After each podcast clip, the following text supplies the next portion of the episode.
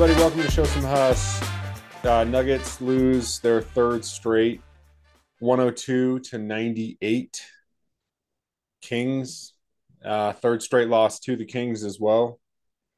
Uh, very, very, very, very difficult and frustrating game, seeing as the Nuggets were in the lead for 44 minutes and then they lost the lead at the end. Um, you know, to start the game, I could, you know, I could really sense like an urgency to right the wrongs of the last three or four losses, you know, especially the back to back losses.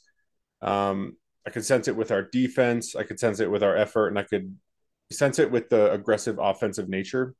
Um, we're missing our entire starting backcourt with Murray and uh, KCP tonight. Reggie and Justin Holiday stepped in for them. Um, big minutes from Gillespie in the first quarter. Um, but AG, he really took over and, you know, he, he forced that bully ball. Um, and I mean, when, when, when guys switched off on him on that dribble handoff, he was very effective.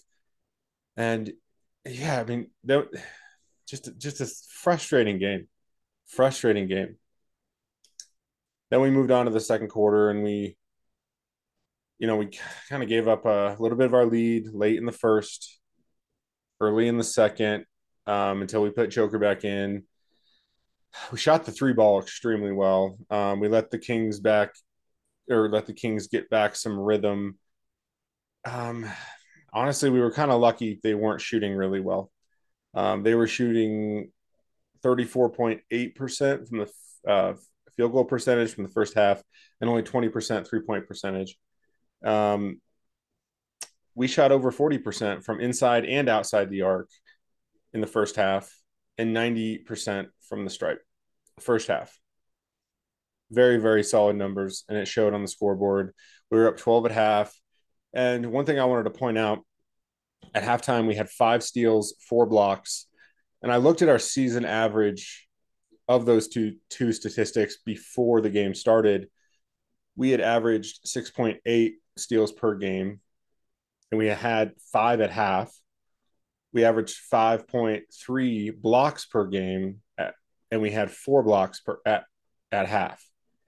And we did not see that in the second half. As you can see we only ended with six blocks per game which is technically above our average and only five steals which is below our average.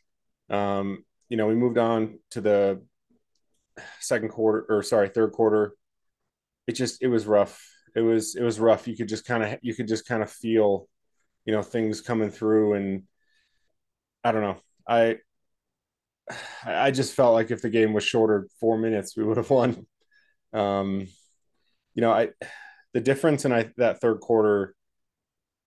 I guess I, I wrote down some notes here, but you know, we contested more threes from them or of theirs this game than the first two. I thought we did a really good job of on those ball screens. The guy who is defending the the screener opened up more and kind of helped that guard fight through, which didn't allow Fox Monk their guards to really cause that chaos when they beat their defender. And when that chaos ensues, rotating happens and that gets open threes. And when you look at the first two meetings, they had a ton of open threes. They didn't have as many this game. And luckily, they didn't shoot as well. Now, I don't know if it was because they were contested, but I thought we did really well on that.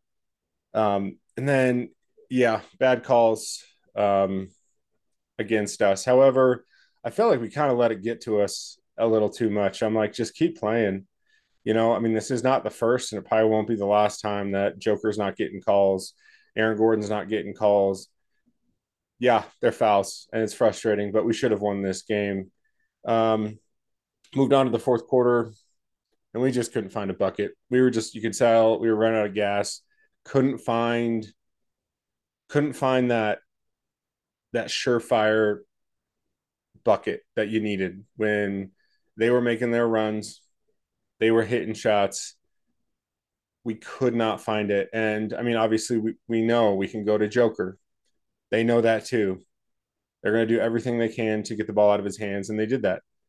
And I mean, we struggled. We struggled down the down the end, and you know, Aaron Gordon gave us a smidge of life with that pull up three, and then Peyton Watson stealing the inbound pass. I thought I thought Gordon was going to bury another one there, but that was a little bit deep out of his range. Um, you know, man of the match, it's got to go to AG. You know, he hustled like crazy all over the court and it's kind of hoping we were going to get the dub and this would be considered his revenge game.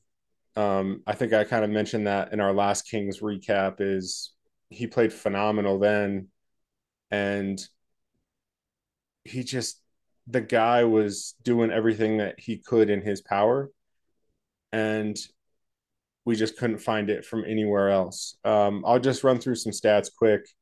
Ag had a double double i think early in the third. I mean the guy was just all over the all over the place tonight um, 19, 19 points from mpj I thought mpj started really well i got frustrated because i felt like he disappeared kind of in that third quarter when we really needed someone to kind of come out. And Joker only 11 points. Slow night for him. You know, he didn't he didn't really shoot the ball very well. It's only 5 of 14 uh, field goal percentage, which is definitely below what we're used to seeing, especially recently, and 0 for 4 from 3. Um, I thought Reggie Jackson played all right. Um, kept limping a little bit, which kind of had me concerned seeing as we've already got you know, our main two guards out. And um, then, you know, Zeke Nnaji even came in and had some big minutes. It was it's pretty wild. I mean, he hit four big free throws. It, he still had his moments that I was pulling my hair out, but it, it, was, I will say it was an improvement. And these are the type of games I expect Zeke Nnaji to get minutes in because their big men are so athletic compared to a lot of guys that we run into, like a Zubac or you know a big lumbering guy, kind of like Joker. You know, Sabonis, Lyles, they're big guys. They're much more nimble, I guess, and and Nnaji's very, very athletic. Um, and Collin Gillespie got a lot of time tonight, 18 minutes. I I want to give him more time because I actually liked what I saw. He had two steals, but he did have some careless turnovers didn't shoot the ball exceptionally well, but I I liked the way he. I, I just I I felt comfortable when he had the ball, and yeah, I don't know. It's a tough one because we are in a situation right now where we've got, I think 20, 28 to 27 games remaining. It's coming down to the wire. And we are slowly falling behind to get one of those top two seeds and we are seeing how important home court is to us.